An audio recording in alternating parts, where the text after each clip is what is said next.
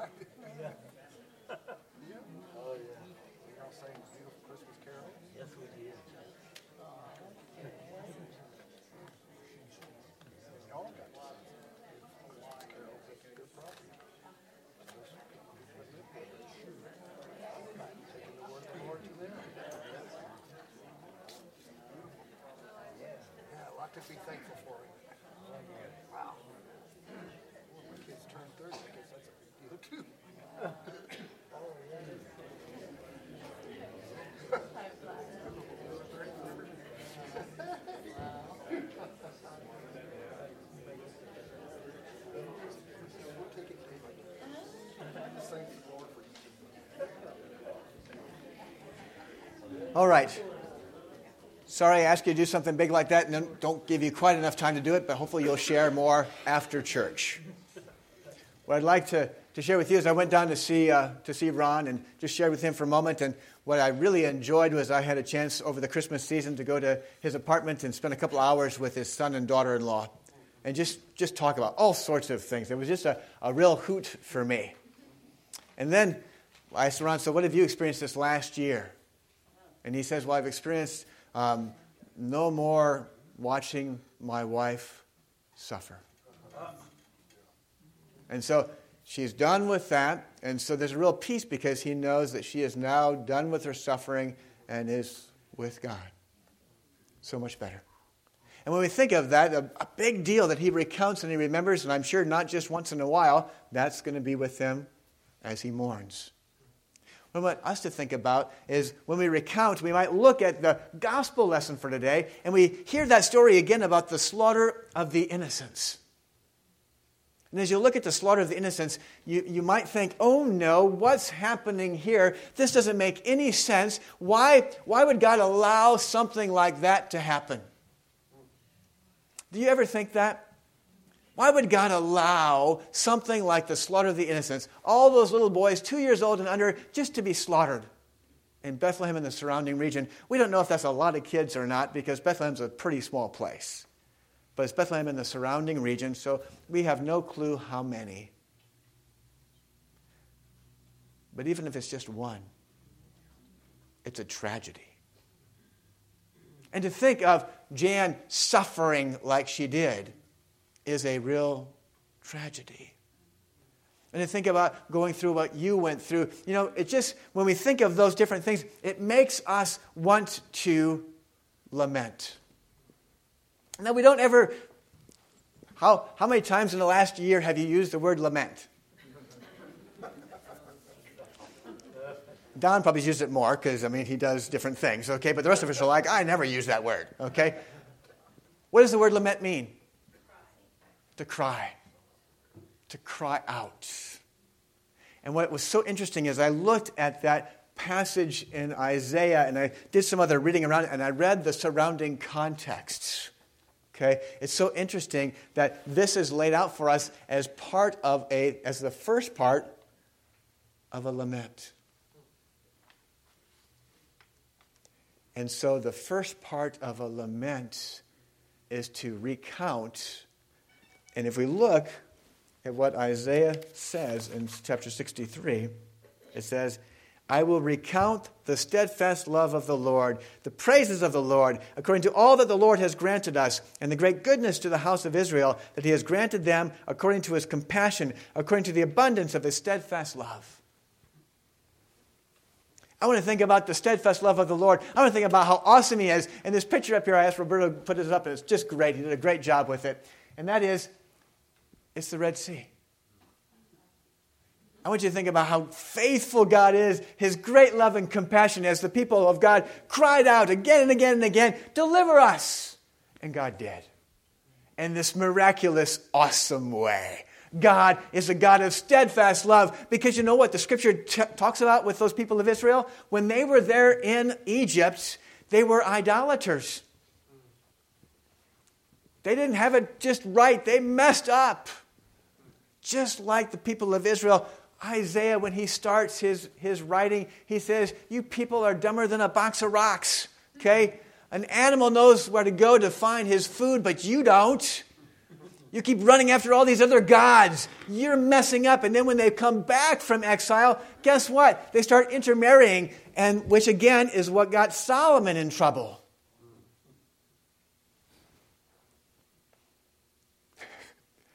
they just don't, we just don't get it. And we cry out to God and say, God, how could you allow this to happen? God, how could you allow the slaughter of the innocents? How could you allow all these different things to happen? In the middle of all of that, I wonder what we recount.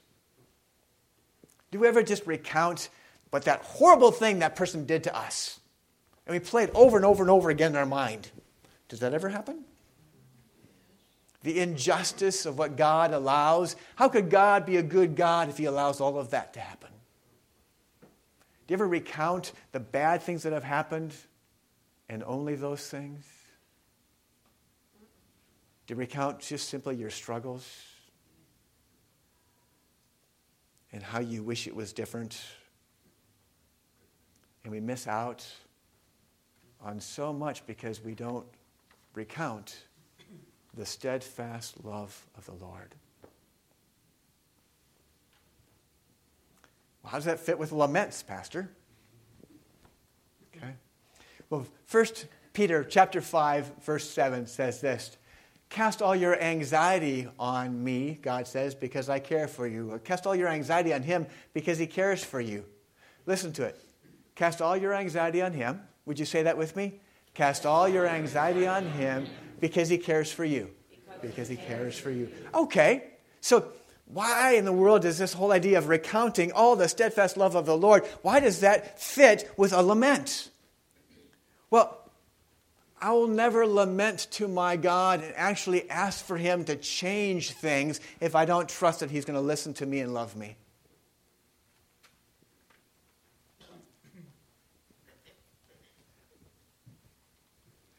So think on this for a second. We have the terrors of life, the slaughters of the innocent, the horrible, crappy stuff that happens in your life and in my life. In those moments, do you ever just try and say, I'm determined? I, it made me laugh when I saw it on a different video. I thought, you mean I'm not the only screwball that's ever done this? Okay, so I struggle with my food, right? And so when I've eaten too much, I've been known to say to myself, I ain't ever eaten again. Like, you know, the wrong kind of L. You know, this is good, right? Trust God, love my neighbor, or just a, loser here, okay? Because I'm like, come on now, that's just not going to happen. That's silly. That's. But you know what's happening there is instead of lamenting to God, I'm simply saying, I'm determined. I'm going to try harder to make this work. I'm going to understand everything because I'm a good human that thinks I can and I think everything's under my control, so I just have to try really hard, and I'm determined to this little phrase that Larry Crabb has that I just love to make my life work my way. Could you say that phrase with me? Make my life work my way. Thanks for laughing. Do you see how foolish that is? Jackson got to it first. Make my life work my way? Really? There's so much stuff outside of our control. The pursuit of making my life work my way is idolatry. It's setting me up as God to do what I can't do and just leads me to more frustration and emptiness. Have you experienced that? But you know, we're good humans. We just keep trying. And we just grow more and more and more determined. I'll make it on my own. I'll make it work this time. You know how many times I've made the resolution to stop eating poorly or emotionally or to distract myself from whatever I'm supposed to feel? You know how many times I've been successful? Yeah, you all. Exactly right, Jim. Zero! Zero, zero, zero. Yes, zero times. And yet I'm a good human. I'll try again. Or I won't. Or I'll actually lament to God and say, This is really hard, God. The slaughter of the innocents is really hard. What's happening sometimes in our nation is really hard. What goes on with our government is really hard. What's happening in my own life and relationships is really hard. What's happening with my emotional and intellectual difficulties is really hard. And I can try, try, try, or I can lament to God and say, Would you please take care of it? Because I remember that I can cast all my anxiety on you because you care for me. I told this little story in, in Bible class this morning. I just want to share it with you as well. The whole idea of casting your anxiety on God, it works out, it's, it's, it doesn't make sense because for all the fishermen here, you cast and you reel it back in, right? Unless you're me in Granite Falls, Minnesota, at the Minnesota River, and I'm fishing away, and I must have put some bait on or something. And so then I got it in my hand, and I went zing. And when I went zing, I got had slippy, slippery hand, and out went my pole. and it's the Minnesota River, so it just took it and went. Like, I guess my fishing experience is over for the day. Wouldn't it be great if when we cast our stuff on God, on Jesus, it would slip out of our hands and we wouldn't take it back again? Dear God, you are so very good. You are faithful. Look what you did for your people of old. Oh, look what you did for your people of old. Look what you did for your people of old. Look what you do for your people today. Look what you do through your word continually as your spirit brings home and does in me what I can't do on my own. Right? What I can't seem to stop, what I'm batting 0% to do, God does in His time, in His way. So I can say, Dear God, look at this is who you are. This is who you are, who you have been, and I trust and I know that you are good. And by the way, here's all the really crappy, horrible stuff that's going on that doesn't make any sense to me and I can't figure out, and it's way over my head and it's too difficult for me to deal with. That's how bad it is. Oh, by the way, would you do something about it?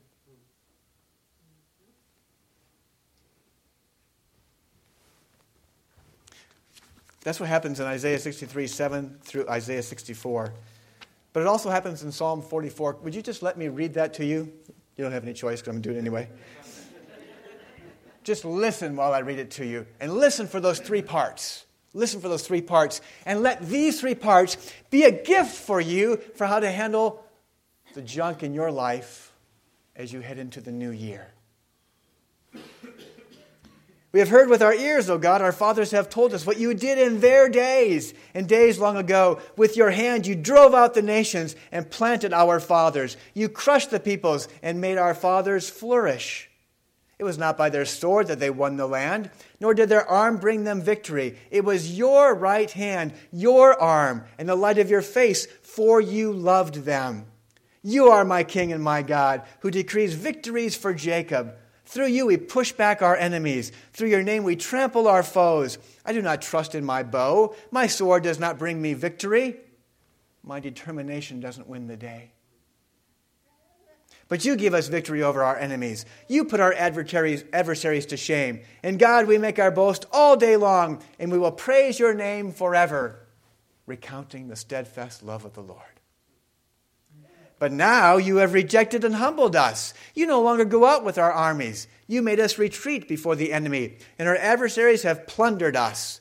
You gave us up to be devoured like sheep and have scattered us among the nations. You sold your people for a pittance, gaining nothing from their sale. You have made us a reproach to our neighbors, the scorn and derision of those around us. You have made us a byword among the nations. The, the peoples shake their heads at us.